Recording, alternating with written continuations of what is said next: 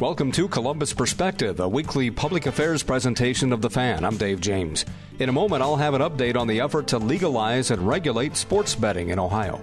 Courtesy of our sister station, WBNS 10 TV, Karina Nova covers a number of topics, including a controversial tweet from Ohio's Lieutenant Governor Jon Husted. Lots of information about COVID 19 vaccinations, efforts to crack down on hazing at college campuses, and Ohio's new stand your ground law. And in about 45 minutes, I'll wrap up the hour talking to Dr. Carol. Dr. Carol Osborne is a well known veterinarian from Chagrin Falls in Northeast Ohio. First up on Columbus Perspective, joining me on the phone, Greg Beswick, who is uh, the outreach coordinator for the Fair Gaming Coalition of Ohio. How are you? Hi, how are you doing today, Dave? Good. Thanks for talking to us. Tell us about the Fair Gaming Coalition of Ohio. Yeah, so the Fair Gaming Coalition of Ohio is made up of uh, small business owners, restaurants, taverns, and entertainment centers like bowling alleys. It's made up of education advocates, um, and then it's also uh, made up of uh, folks um, who want to see um, sports wagering be able to come uh, to Ohio and help Ohio's uh, economy uh, throughout the state. And there were a couple of uh, bills uh, that were in the state legislature in the last session that were different, slightly different from each other, and, and they both basically ran out of time. So, what's going on now? Yeah, so uh, those did run out of time, and they had not, uh, I believe, been uh, reintroduced uh, yet. But what is going on now is the Senate, the Ohio Senate, has a select committee uh, on gaming, taking a look at sports wagering uh, to see how uh, it should be brought to Ohio, if it should be put in our, our statutes, and how it should be implemented. Um, and the implementation is really important here. You know, we had a problem, I guess, last time. I don't know if problem is the right word, but, you know, we gave four areas, more or less a state-sponsored monopoly. Uh, those are the casinos, uh, to be able to do gaming. And it left a lot of people out. Um, and one thing the casinos and uh, the Fair Gaming Coalition agree on is it's the residual spending that really helps the economy, not so much uh, you know the actual bets that are played in, in sports betting. Um, and so we want to make sure it helps every community. It doesn't matter if it's Columbus, Ohio, or Lima, or Chillicothe. We want to make sure uh, that you know people who uh, run Keno around the state and work through the lottery have an opportunity to take advantage of you know this new economic driver that might be coming to the state. So the residual revenue you're talking about is the money that is spent uh, beyond the bets themselves, but at whatever venue they are at when they're placing those bets. That's correct. It, it helps the brick and mortar restaurants and entertainment centers. Uh, they place a bet um, at a kiosk like the ones you see that do Keno, the video, video lottery terminals, um, and then they sit down and watch a game, and they may, uh, you know, buy food or um, you know intake a beverage in um, or you know there's other entertainment uh, with bowling alleys. We were out with a gentleman who's owned the bowling alley for the last 25 years in downtown Lima, and he mentioned that this could be helpful with people come in and they bowl, watch a game, and place a bet, and allow him to uh, kind of come out of you know what has been you know this pandemic has created a recession for our small businesses around the state, and they look at this as a, what could be somewhat of a self-driving uh, stimulus package for them. And the last session in the state legislature, the two bills, one of them would have had the Casino Control Commission oversee sports betting, and the other would have had the Ohio Lottery Commission. So, what direction is that going to go this time, do you think? Well, that's a good question. I think that's what's being debated right now uh, in the Senate, and that's why we really want people to weigh in uh, with their senators around the state that, um, that want to see it everywhere. And that even means that where we have casinos, right? Uh, if having somebody get up and uh, leave one side of the county to move to the other side of the county so they could place a bet um, just doesn't really make sense um, when it comes down uh, to this. And so there's two ways this could be done. One, it could go through the casinos. And again, you're looking at would be a um, kind of state-sponsored monopoly for four areas, or you could have it through the Ohio Lottery. Um, and that's what we're advocating for, uh, which means that, again, everyone who uh, partakes in uh, lottery products would be able to uh, place a sports bet. And I guess I just want to also say is like, you know, we're not anti-casino in this. We actually think there should be a win-win situation set up.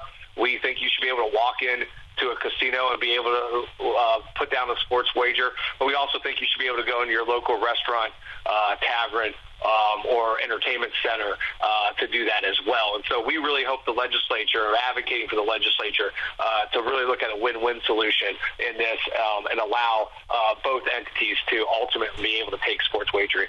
Talking with Greg Beswick, uh, outreach coordinator for the Fair of Gaming Coalition of Ohio. Isn't there also possibly a mobile aspect to this where you could just use your phone and not be anywhere in particular? Yes, and that's being debated, and I think that's something that needs to be, uh, you know, they're taking a look at. At the end of the day, we got to make sure that this ends up in our brick and mortars as well. Uh, the fact that, uh, you know, someone just sitting uh, in their house and being able to wager a bet, again, I don't know if we're necessarily saying that that shouldn't happen. Um, but we would like to see to be able to help our economy throughout the state. Brick and mortars have access to this, uh, where they, you know, they decide if they want to uh, participate in lottery products, and if they so choose to do that, they can help administer the games. And again, I think help drive uh, customers uh, into uh, their establishments. So, is the expectation with this uh, Senate Select Committee on Gaming that a member of that committee will eventually put forth a bill based on what they hear in testimony, or what? Yeah, I think we're at a critical point. I think within the next two to three weeks, you'll see a bill that's introduced. Um, and again, we think it needs to have that win-win situ- uh, uh, uh, solution uh, for casinos and uh, for the lottery. Um, but yeah, I think one will come out uh, from that. And you know, there's a reason to think this is going to be done and done soon. You've had uh, the committee meeting and, and taking hearings on it. President Huffman, uh, in some conversations uh, of the Senate uh, from the Lima area, has said that uh, he thinks something will be done between now and the end of June, which is when they recess with the budget. Um, and even uh, Governor DeWine uh, said in a, a recent article that you know sports betting is already taking place in Ohio. It's not regulated, and this is inevitable. So this is coming down the um, road for Ohioans, um, and I think it's really about at the end of the day making sure that people understand how it can be implemented and how it can help um, all corners of the state. Once a bill is introduced, though, it would undergo hearings again, wouldn't it? Yeah, the bill would get hearings, um, and obviously there's there's opportunity uh, to make amendments. Um, after being around the legislature some myself, uh, you know, the goal is always to have it in the best form as it gets introduced, uh, than trying to make drastic changes um, after it's introduced. And so that's why right now with these hearings, I think the hearings have been good. I think the hearings have allowed a lot of people to be in front of the uh, committee members who ultimately will uh, they'll pick one to to drop the bill. You mentioned the bowling alley in Lima, and I know the other day you were involved in a, a news conference with uh, the mayor of Lima talking about this kind of thing. What is your take on what folks in communities like that are thinking about this issue? Yeah, I'll tell you this. I mean, they feel really left out when the state decided to only allow four uh, areas to have casinos. Uh, I think they felt uh, a place like Lima, which is, you know, it, it's interesting. It's uh, 75 miles from uh, the Columbus Casino and 85 miles from the Toledo Casino. And so I think they felt like that might be a good center for where a casino could ultimately be and draw from two large populations. That said, they don't want to be, they don't want to have the opportunity to miss out um, uh, this time, and it's why Mayor Berger of Lima uh, signed on in support uh, the Fair Gaming Coalition, our goal to make this um, a lottery product or have the lottery involved in the product. Uh, because again, he's looking at the gentleman who owns the bowling alley and the restaurants that he goes into, and looks at this as a way for them to, you know, have somebody sit down and and, and spend a little bit of money. And you know, it does spending money does three things, right? Obviously, it helps that small business that provides jobs it helps the tax base, right, uh, that uh, is, is put out there from the spending. And then third, you know, the lottery profits uh, goes to increase um, funding for public education. And so we look at this as kind of a win-win-win, uh, having a chance for it to go through the lottery um, than just rather sitting in the casinos. And then one item that's out there uh, from the American Gaming Association is that when uh, sports betting goes through uh, lotteries rather than casinos, um, you know, 20 to 22 cents uh, goes to public education um, and then compared to about uh, four to five cents uh, with casinos. Um, and so, you know, part of that might just be overhead, I, you know, and those type of things. But the point being is, um, you know, there's a chance for us to, you know, help the people who are providing jobs, you know, making sure that our, our, our cities are funded, and a chance for us to help public education. And you know, I don't think you can go wrong with that that formula. Talking with Greg Beswick, he's the outreach coordinator for the Fair Gaming Coalition of Ohio. So, when it comes to sports betting in Ohio, are they getting into details on exactly what people would be able to bet on? Uh, they, have had some testimony on it. I think that's still actually uh, being um, discussed um, and you know, like a lot of it's been like, you know, what games can you bet on? Should you only be able to bet on that day's games? Those type of things. And so there's um, discussions that have gone on um, about how we would actually look at um, betting in Ohio, um, and it may be daily uh, games, but that is still being up for debate, um, I believe, in front of the Senate committee. Would you expect college uh, to be involved in it as well? You know, I'm not completely sure. I know that, like, when you look at other states, some have involved in co- uh, involved college and some have not. Uh, but I, you know, wouldn't be surprised um, if it opened up and you look at some of the states that that would be available to folks. And in some areas, or in Vegas, I guess, there's an unbelievable number of odd aspects of, of a game that you can bet on, like who's you know who fumbles first. There's almost an endless number of topics that people could end up betting on. I guess, right? Yeah, ultimately, you know, this is going to go. Uh, if if it goes to the lottery, will go into uh, kiosks around the state. I don't know if we would see the number of, like you mentioned, prop bets, right? That uh, we saw around like the Super Bowl, who you know who wins the coin toss and those type of things, be available to folks. Um, you know, I think they're you know you're looking at uh, wagering on a game, winner loser, uh, cover spreads, those type of things. Um, I don't know if you'd have the number of prop bets that you would have in a place like uh, Vegas or where you see in, on some of these online online sites. And you know, the online sites are very interesting because you know right now you got to look at this as that's just revenue that leaves the state and uh, goes you know all through the you know obviously um, the internet and there's no residual effects that, that help.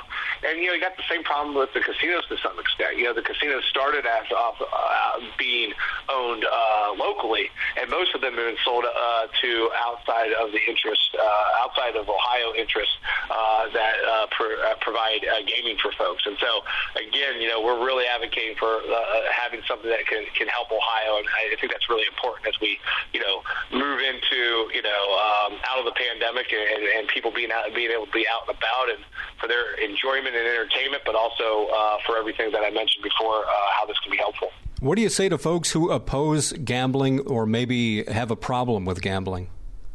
Well, I think it's it's what Governor DeWine said in a press conference. Uh, it's it's kind of inevitable, and right now it's in the state and it's unregulated, and that if we bring uh, if we end up allowing the state to do it, it can be regulated.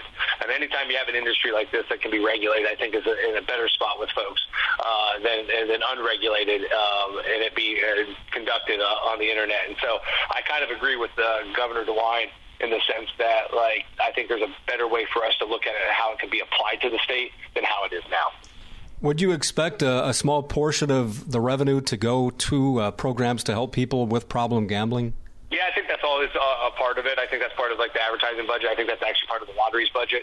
Um, obviously, you see the signs in casinos as well, and so I do think that there would be budgetary money that would set aside that you would see that happen either through the organizations that are, are already uh, you know mandated to do that, um, or I could see it end up in the, in the legislation as well. I mean, the, you know, the issue out right now is we have not seen a piece of legislation, right? And so uh, we're trying to get it in the best format as it comes out, um, and people can start uh, going through it.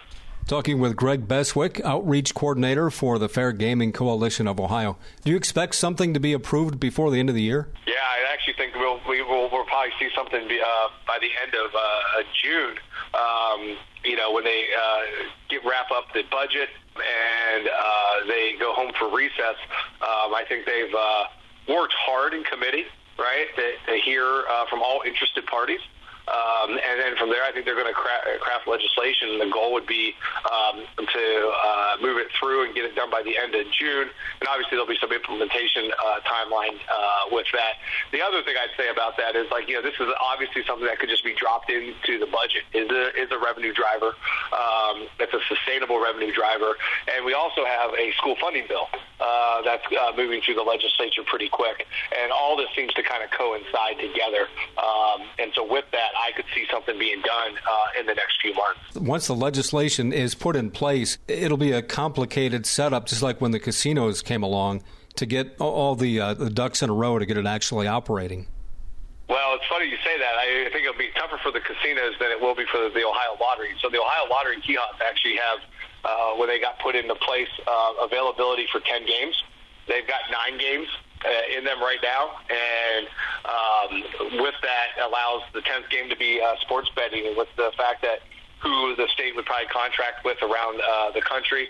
They probably could get that up and going a lot quicker than you would, uh, would think. Um, I don't want to say flip of a switch, uh, but I do think that uh, it would be able to get out in front of folks uh, uh, pretty quickly. Anything else you want to add, Greg?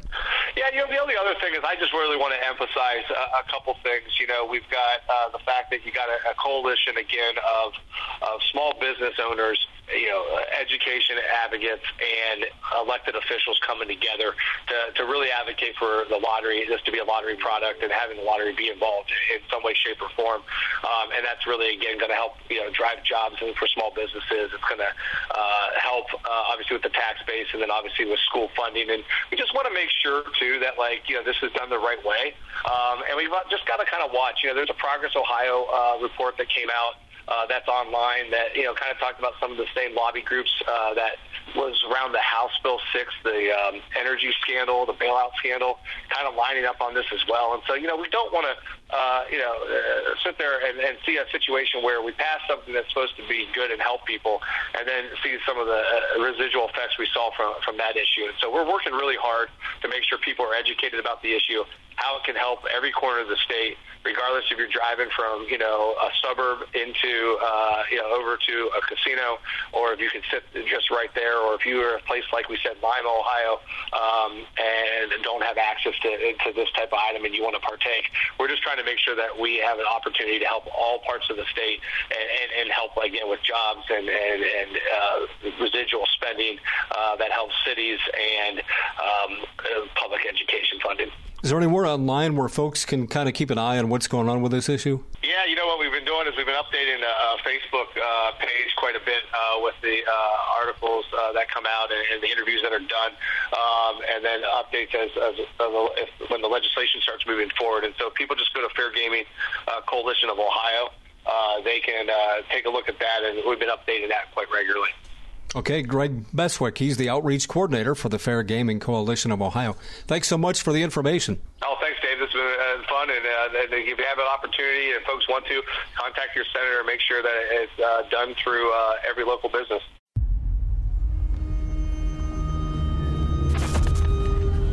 Opiates has taken everything and everyone I've ever loved away from me. Everything. I blew my ankle out and I got prescribed pain pills by my doctor. If making my detox public is going to help somebody, I'm all for it.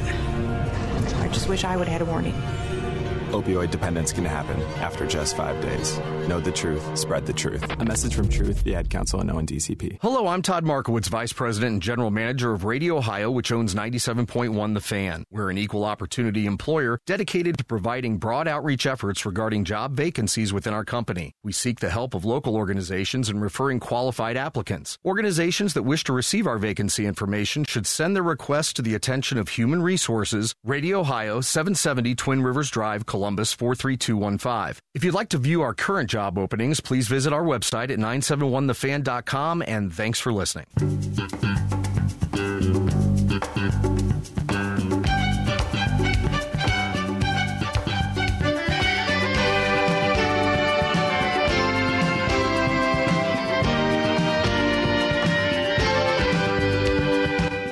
This is Columbus Perspective on the Fan. Courtesy of our sister station, WBNS 10 TV, here's Karina Nova from their Sunday morning public affairs program, Face the State. A new edition can be seen this morning at 11:30 on 10 TV. I am going to hold people, why wouldn't you I'm going to hold it. I didn't offend anybody. You didn't offend I focused anybody? on I focused on How did trying, you not offend anybody? Lieutenant Governor Jon Husted is doubling down on his controversial tweet in which he called the coronavirus the Wuhan virus. And Ohio takes a step back when it comes to ending pandemic health orders. We talk with experts about what could be causing the spike in COVID 19 cases. And Ohio colleges and universities are gearing up to get more students vaccinated against COVID 19. Thank you for joining us for Face the State. I'm Karina Nova in for Tracy Townsend. Lieutenant Governor Jon Husted continues to say he did nothing wrong when calling COVID 19 the Wuhan virus on Twitter. That prompted 70 people who live in Husted's neighborhood to send a letter asking him to have a conversation with them about cultural sensitivity. Husted responded to the backlash by saying Wuhan is not an ethnicity and that he empathized with Chinese Americans because of what the Chinese government has done in relation to COVID 19. He said, in no way is the spread of COVID 19 the fault of the Chinese people, but he's making no apology for saying Wuhan virus. 10 TV's Kevin Landers pressed him to respond. I am going to hold. People, why wouldn't you I'm going to hold it. I didn't offend anybody. You didn't offend I focused anybody? on. I focused on. How did you not offend anybody? They, they wrote a letter asking you to meet with them because they were so upset. Husted walked off without answering any more questions. He said he wanted to make clear that his comments were not directed towards anyone or any ethnicity. Ohio took some steps backward in the fight to lift health orders. The state says cases per 100,000 are now up when it comes to coronavirus. That's one of the reasons why local health experts are concerned about another spike. 10 TV's Angela Reichert talked with Dr. Andrew Thomas with Ohio State University Wexner Medical Center about the possible reason behind the recent increases in the US we're seeing this increase in COVID-19 cases while we're you know seeing more people getting shots in arms. I know a lot of people are just kind of wondering how do we make sense of this? Um, what's your take? Well, I think it's probably a bit of a different story in every different state, right? Each geographic locality has a slightly different set of circumstances, but I think in general, uh, we're certainly seeing, you know, coming out of the winter, the weather's better, people are out and just doing more. I think if you drive down High Street through the short north or, you know, other parts of town where there are social areas, you see a lot more people out. Uh, it's a natural inclination. We've talked a lot about COVID fatigue in the past, and I think this is just another example after what's been a really long uh, winter. Um, I, I, think the other uh, thing that we've been talking about now for a couple of months uh, are the variants that are coming into the region. Certainly, Ohio is a little bit behind some other parts of the country in terms of the percentage of our COVID cases there are those variants uh, that are probably more contagious. So, if you come into contact with someone who has COVID, it takes less virus getting into your nose or mouth for you to get sick. So, it just goes from person to person more easily. What it really comes down to uh, to prevent another spike in cases is following the advice we talked about from the beginning masking, distancing, avoiding large crowds, certainly washing your hands, other things like that, um, and then getting vaccinated. In an effort to get more Ohioans vaccinated, 18 mass vaccination clinics across the state are opening. 10 TV's Richard Solomon got an exclusive behind the scenes look at one of these clinics in Chillicothe. Their goal is to vaccinate at least 4,000 people a week at this new mass vaccination clinic. And already it's feeding a huge need in this community. This is the hub for the vaccines for, for the area. And it's that simple reason alone why Roger Reigland is smiling behind his mask. It's going to help put an end to this COVID nonsense. I'm here to do my part. Reigland lives in Chillicothe, and he didn't have to travel far to get his vaccine.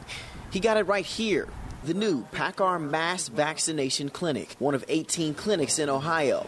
This opening the doors to what Dave Tippy says could be a safe Ohio. Well, we're expecting up to 800 a day, and we're running five days a week, Monday to Friday. Tippy says the clinic is ran by nearly 10 different departments. On our exclusive tour, he gave me a look at how the process could work for you. Once you show up for your appointment, you're directed into this room. You'll fill out your info, then head to roll up your sleeve. Once you're finished, you move to this waiting area. Tippy says this is to make sure you're okay walking out the door. We're, we're focusing on 14 counties, so we're getting a lot of south and southeastern counties. I, th- I think it'll be good. Good for the community, good for the citizens. I think it's a good thing. It's a good setup. The setup is so easy, it only took Reigland 30 minutes. In this clinic, all clinics around Ohio will help get us to a better future. There are so many things that people missed out on uh, weddings, birthday parties, you know, so many things, and now we can maybe get back to a little bit of normal. Reporting in Chillicothe, Richard Solomon, 10 TV News. The Chillicothe Clinic will give out the Johnson & Johnson vaccine.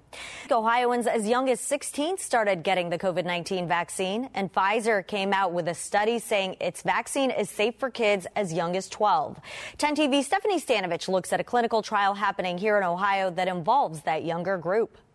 For some people, getting the COVID 19 vaccine is a little nerve wracking. I was hesitant at first. And with people 16 years and older now eligible. I think I'm more nervous for her than I am for myself. Um, I think because I guess they went down the line so quickly with um, the age group. This is Tamara McCall and her 17 year old daughter, Addison McCall, who says she's also a little nervous. Because it was new and um, not knowing if it was tested on um, people my age or. Addison missed most of her sophomore year experiences, like cheerleading and spending time with loved ones. She says she wants to get the vaccine to get back to normal and because her mom got it. At first, I was kind of hesitant, but now that I've read up on it and that I've gained a lot more information, it makes me want to get it because I haven't been able to participate in a lot of things. We've advised healthy young people to have the vaccine to protect their family members and those about them. Dr. Mark Herbert is an infectious disease specialist with Mount Carmel Medical Group. He's not Addison's doctor, but he is a coronavirus expert. I would expect uh, a teenager would have the same type of immune system reactivity that an adult would. While Addison is waiting to get her vaccine, other teens in Cincinnati have been part of a clinical trial for Pfizer since October. It's currently the only vaccine approved for teens 16 and up. Okay, all set. Cincinnati Children's Hospital provided 10 TV with this video of teens from that trial. I was excited to keep doing this so that they could be getting better and more accurate results. Cincinnati Children's Hospital inoculated children between the ages of 5 and 11 as the next phase of that trial. Cincinnati Children's is one out of four sites for Pfizer trials involving kids. For Addison, while research with kids continues, she's trusting the experts. To me that matters the most. Like they're the ones that probably have better understanding have done way more research than me. In columbus stephanie stanovich 10 tv news. Cincinnati Children's is starting with eight kids ages 5 to 11 to consider the best dosage. Those kids will get a smaller dose to determine the right dose for them.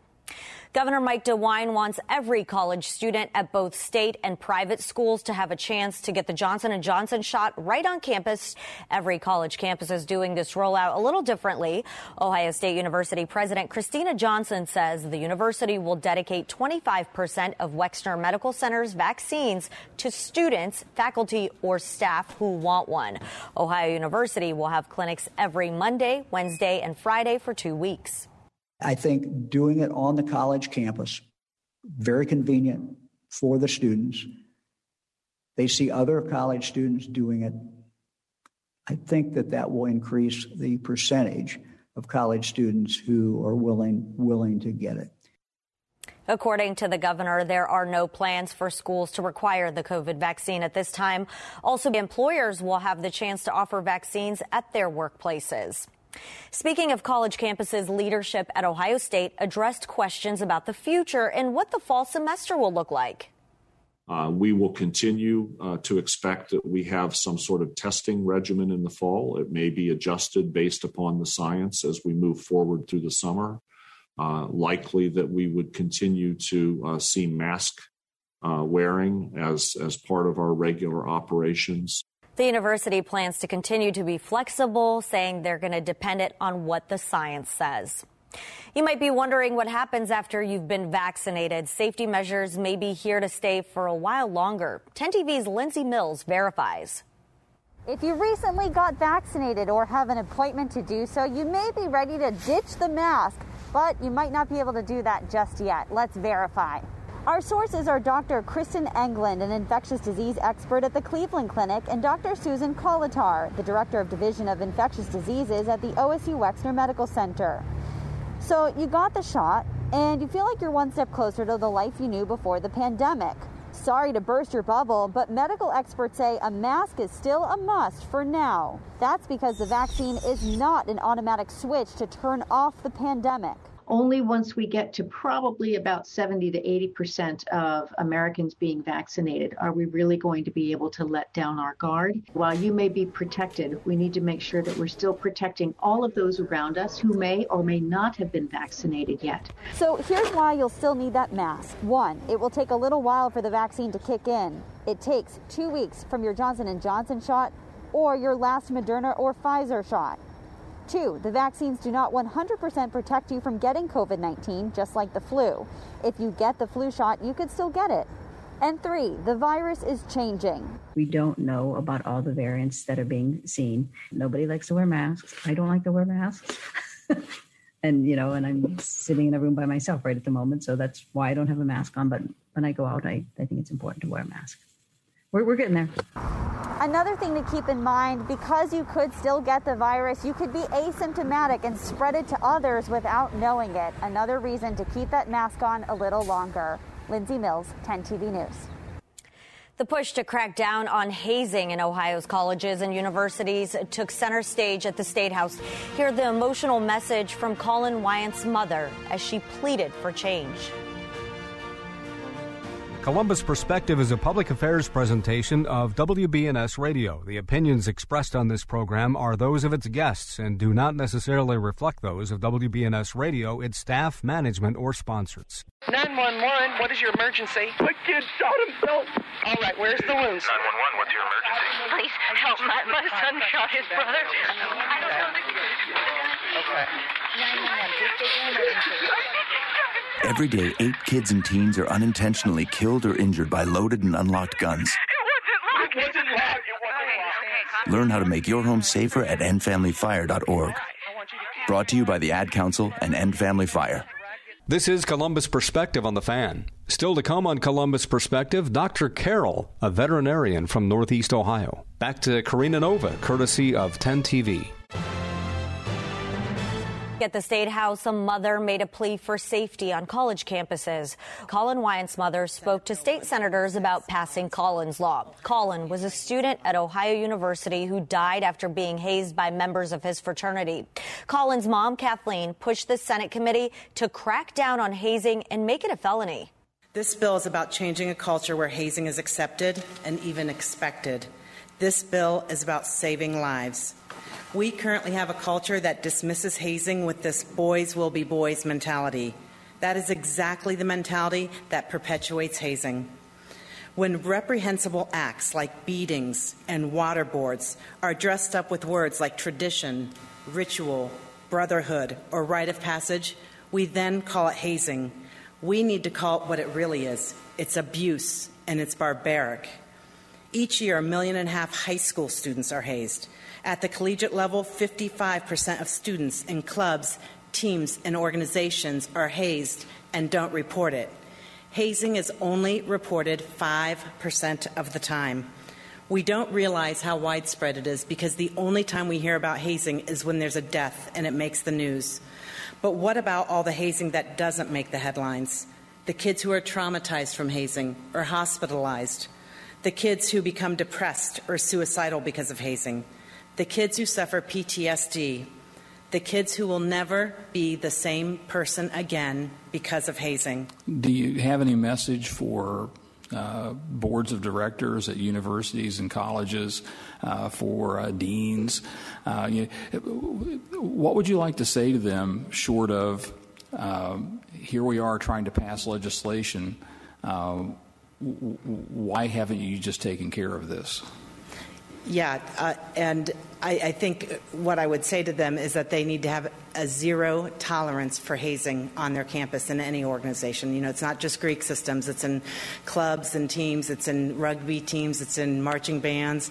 Um, and uh, cam- uh, campus wide, they need to have zero tolerance for any type of hazing. Now, this is a new version of the bill that stalled in committee last year. This new bill would also provide more education to parents and students regarding what hazing is, and it would increase transparency within institutions about past violations of conduct. This push comes after Stone Foltz, a sophomore at Bowling Green State University, died in an alleged hazing incident.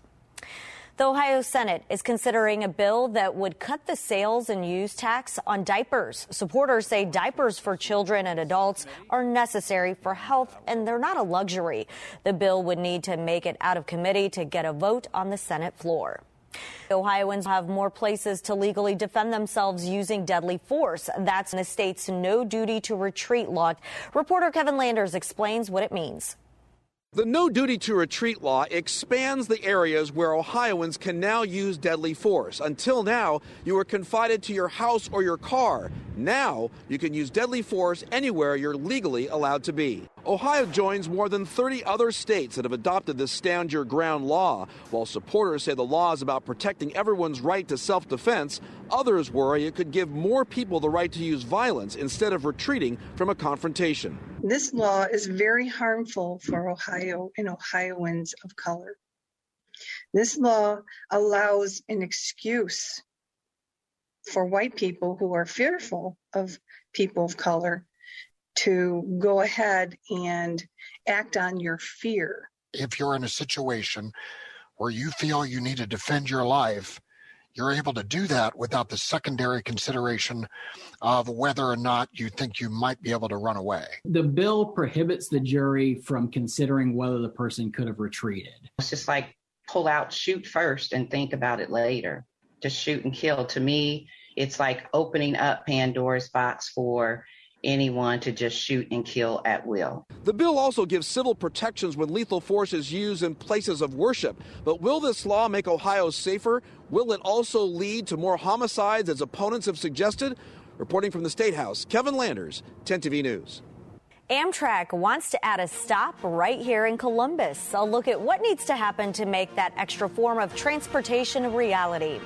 And unemployment fraud is a growing problem in Ohio. 10 Investigates looks at how Google and other tech companies are stepping in to help fix that issue.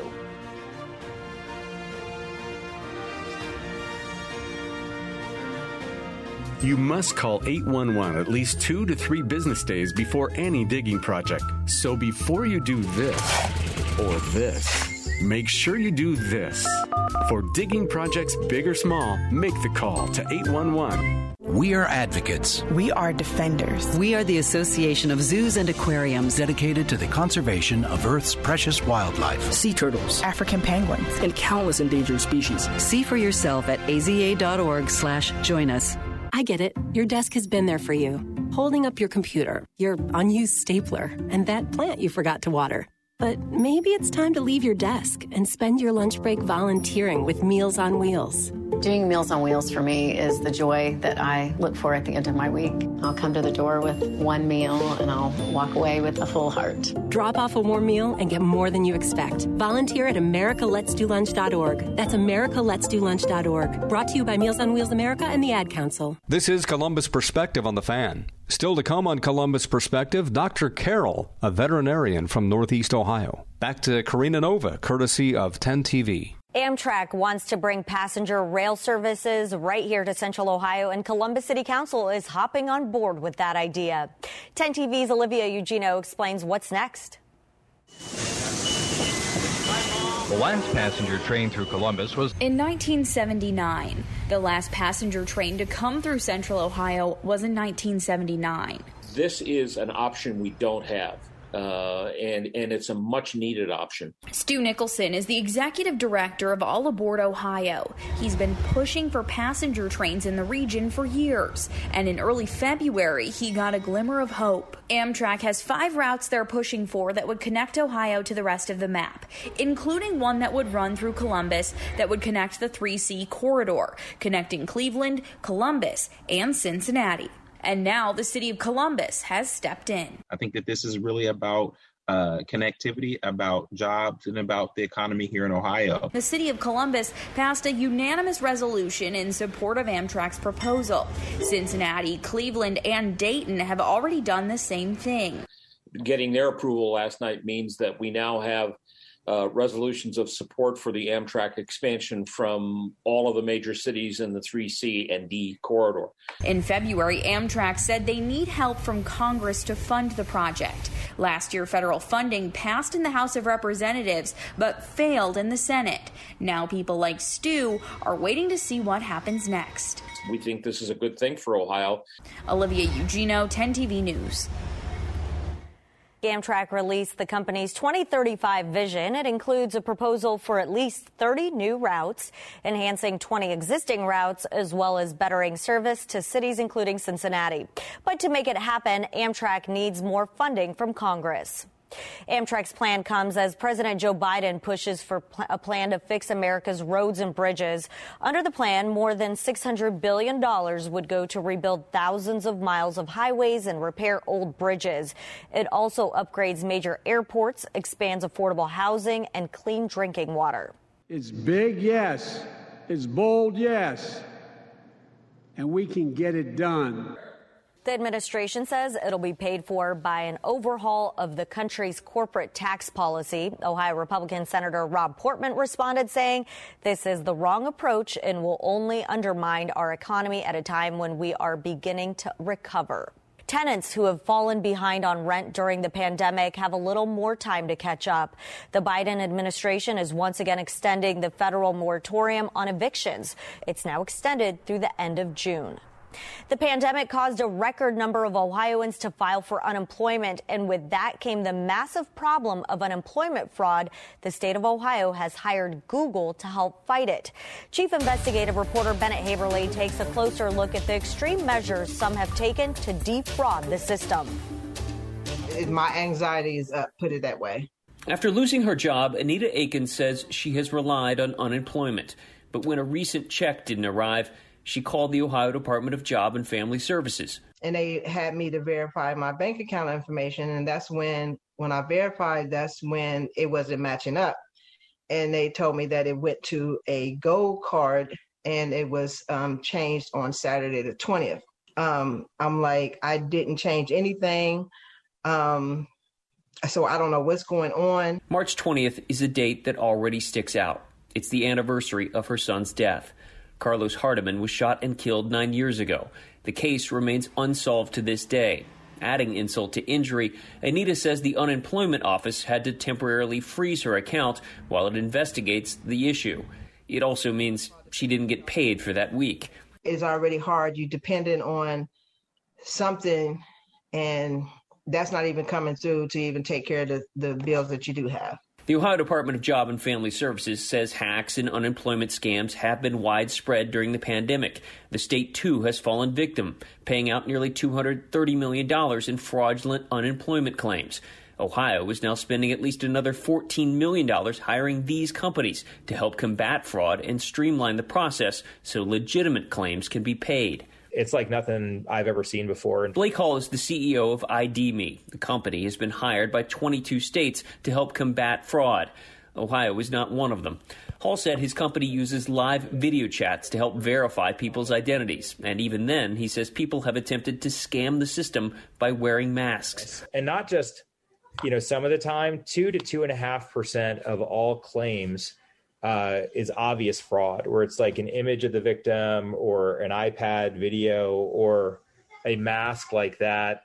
ODJFS says it couldn't comment on the specifics of Anita's case, but urged people to protect their bank information. Anita says she's concerned because she believes someone somehow got into her account on the state's unemployment website and redirected her money. My personal bank account wasn't affected. Nothing else has been affected. It was just your website that my information got changed on. And if other people's has gotten changed as well, then there's an issue somewhere. Bennett Haeberle, 10 Investigates. And that does it for us today. Thank you for being here with us. We'll see you next week here on Face the State. That's again Karina Nova, courtesy of our sister station, WBNS 10 TV, from their Sunday morning public affairs program, Face the State. A new edition can be seen this morning at 11:30 on 10 TV. Long ago, you wouldn't think of galloping on a horse while doing calligraphy, and you wouldn't have attempted to ride your bike while typing a letter. Yet you think you can safely operate a multi ton vehicle while texting? Behind the wheel is no place to multitask. If you want to BRB, drive now and text later. Lives depend on it. Visit StopTextStopWrecks.org. A message brought to you by the National Highway Traffic Safety Administration, Project Yellow Light, NOYS, and the Ad Council. Did you know that prescription pain relievers have contributed to more overdose deaths than cocaine and heroin combined? Talk with your kids about the dangers of medicine abuse. Visit drugfree.org to learn more. A message from the Partnership for Drug Free Kids.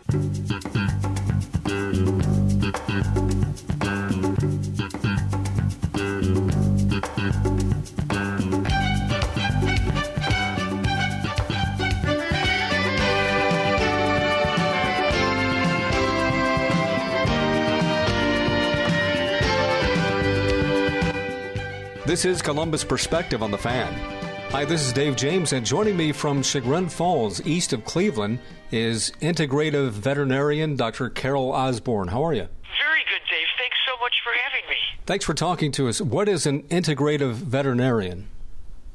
Well, an integrative veterinarian is someone that integrates or combines the traditional Western conventional therapies with uh, the Eastern natural holistic therapies. We do that for each pet that walks through our veterinary clinic door so that we can try to optimize their health care, offer the very best products uh, and s- suggestions for treatments, etc., for each pet. And I guess just like, you know, over the last uh, 10 or 20 years, it seems like pets have become more and more cherished members of the family. And I would guess that people are trying to find the healthiest way to care for them just like themselves. Absolutely. People their four legged pets uh, equally as loved. If not, in some cases, more so uh, than their two legged children. So, yes, people will go to incredible lengths to offer their pets the very best of everything. And here we are in April, and I guess we're heading into flea and tick season. We, we, we are, in fact, Dave, when the soil temperatures rise above 45 degrees for two or three weeks, that's when everything starts. And um, I'm not sure about Columbus, but it was uh, over 80 degrees here uh, yesterday right. in the Cleveland Chagrin Falls area.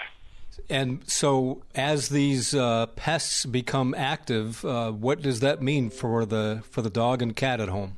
Well, the best do when it when it comes to fleas and bugs and mosquitoes and all kinds of pesky little parasites like that is is prevention.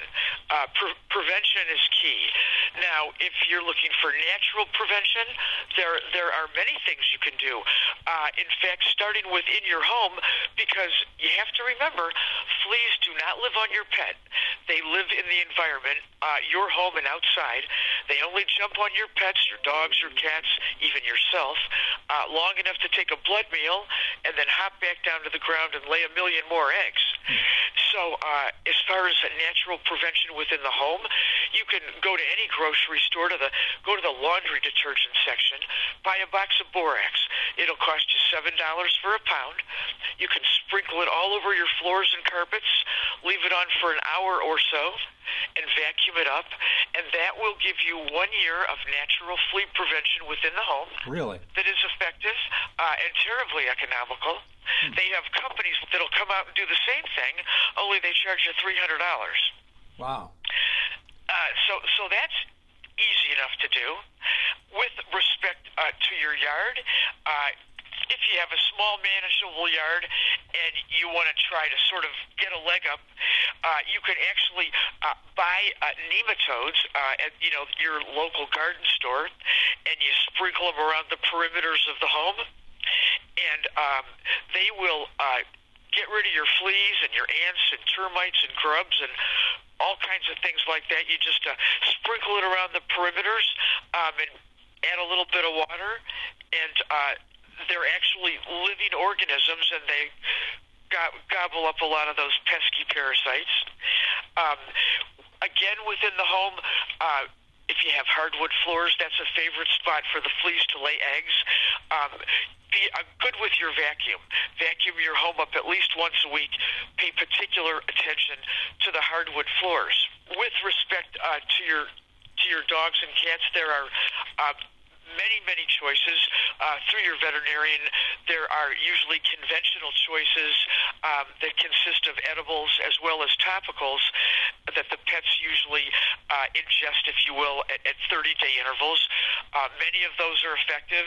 I always caution people when you see some of these products that last for three plus months. Um, be very, very careful. Those are strong chemicals that have all kinds of nasty side effects, many of which um, are, are not healthy or good. I was going to ask you about uh, like flea collars or the drops that you put on the back of their neck. Are those effective or recommended?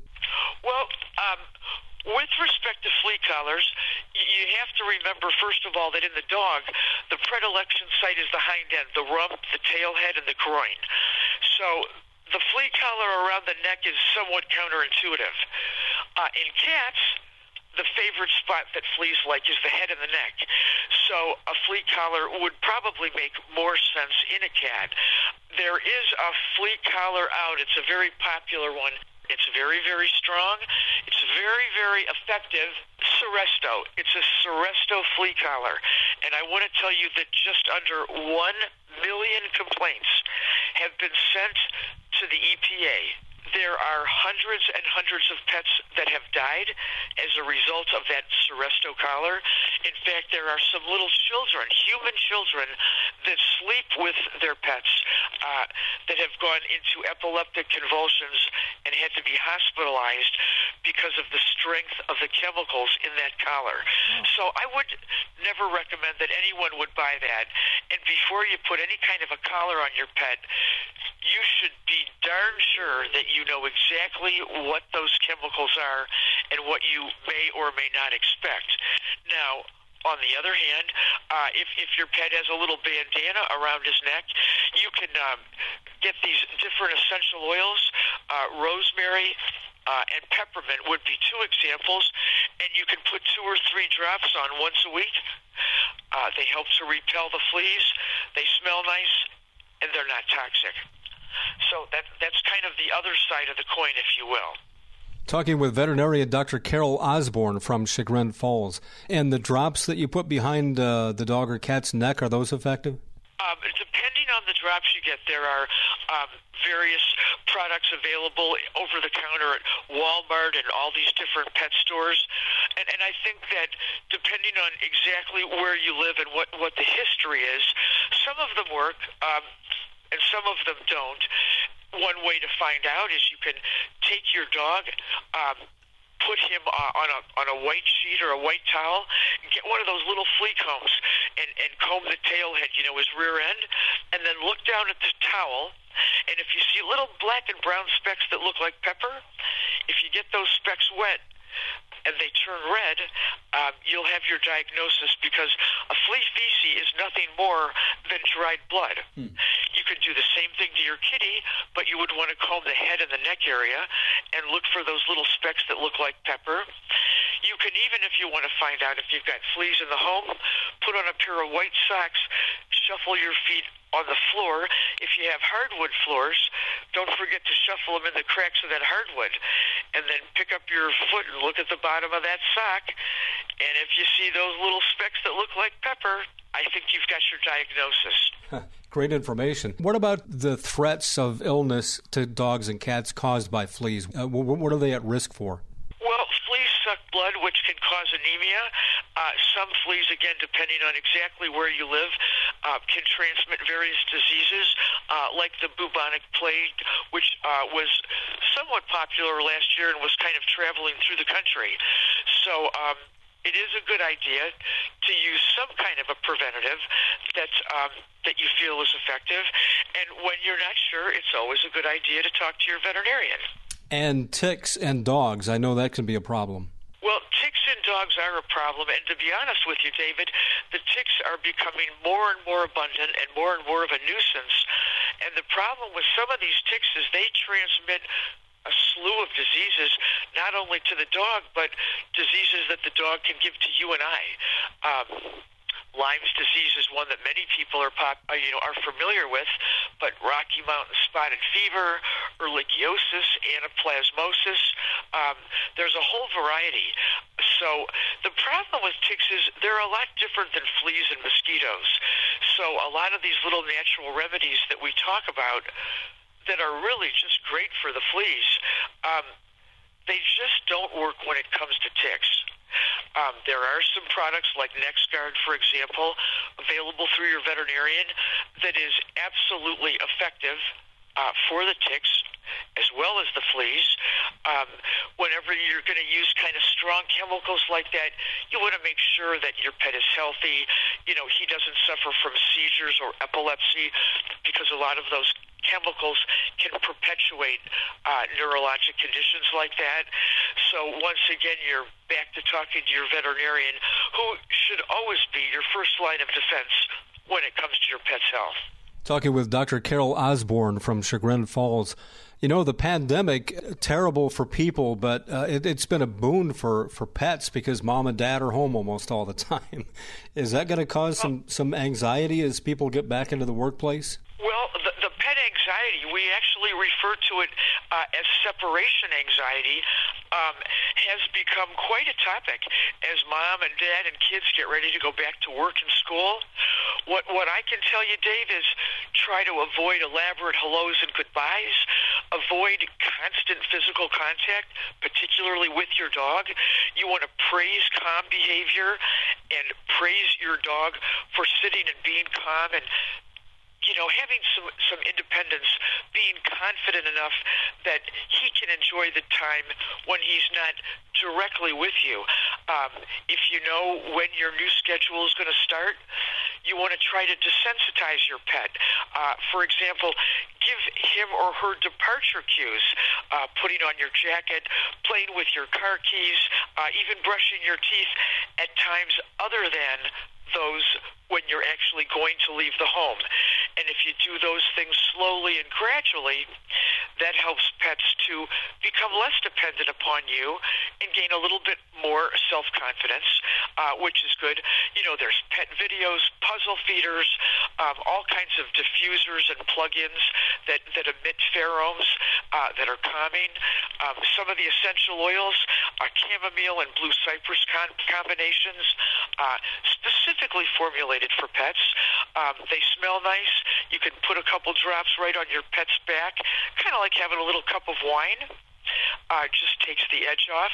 Some people uh, resort to pharmaceutical products like Clomicalm, which is far at the bottom of my list. Um, other people resort to acupuncture. But in general, a balanced, controlled relationship where you praise calm behavior and not making that huge fuss when you walk in the door uh, as well as when you leave in the morning. Uh, when it comes to cats, uh, some pet experts say that uh, even if you have a little catio, you know, one of those screened in uh, enclosures, take your kitty out there and sit with them for five or ten minutes and the cat will be a lot happier as well. When it comes to exercise, that is always the single best thing you can do before you leave for work, even when you get home. You know, take your dog for a brisk walk, play a game of ball, whatever it is. But after we exercise, we're tired. We tend to be well behaved and usually take a little bit of a nap. and are you seeing anything uh, in regards to ongoing care for pets slipping during the pandemic, or maybe weight gain? Uh, you know, not not following up on vaccinations and that kind of thing. The biggest thing that we see, Dave, is because of the pandemic, many people, first-time pet owners, have gone out and adopted pets. In fact, there's been an 80% increase in adoption rates.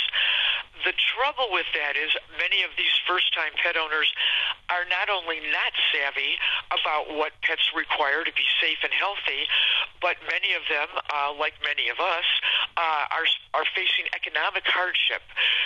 So they don't realize that pets need certain vaccines, et cetera, et cetera, in order to stay healthy. And I think that's the biggest problem that, that we as veterinarians are facing, trying to get the education out, let people know that things like parvo are real viral diseases that um, can cause a life and death situations. So don't be afraid to visit your vet even talk to someone at a local shelter, just so you can kind of get the basics. Keep your pet healthy, feed them properly, and make sure everybody's safe. Very good information. Dr. Carol Osborne, she's an integrative veterinarian from Chagrin Falls. Anything else you'd like to add? We welcome pet phone calls and questions from dog and cat lovers all across the country. You can reach us toll free at 1 866 Dr. Carol, and that's 372 2765. You can also visit us online at drcarol.com, which is D R C A R O L.com. Outstanding. Dr. Carol Osborne, uh, thanks so much for the information. Thanks for having me, Dave.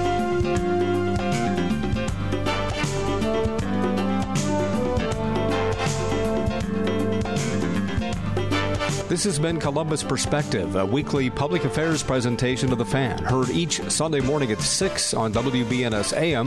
That's 1460 ESPN Columbus. And Sunday morning at 7 on WBNS FM. Sports Radio 97.1 The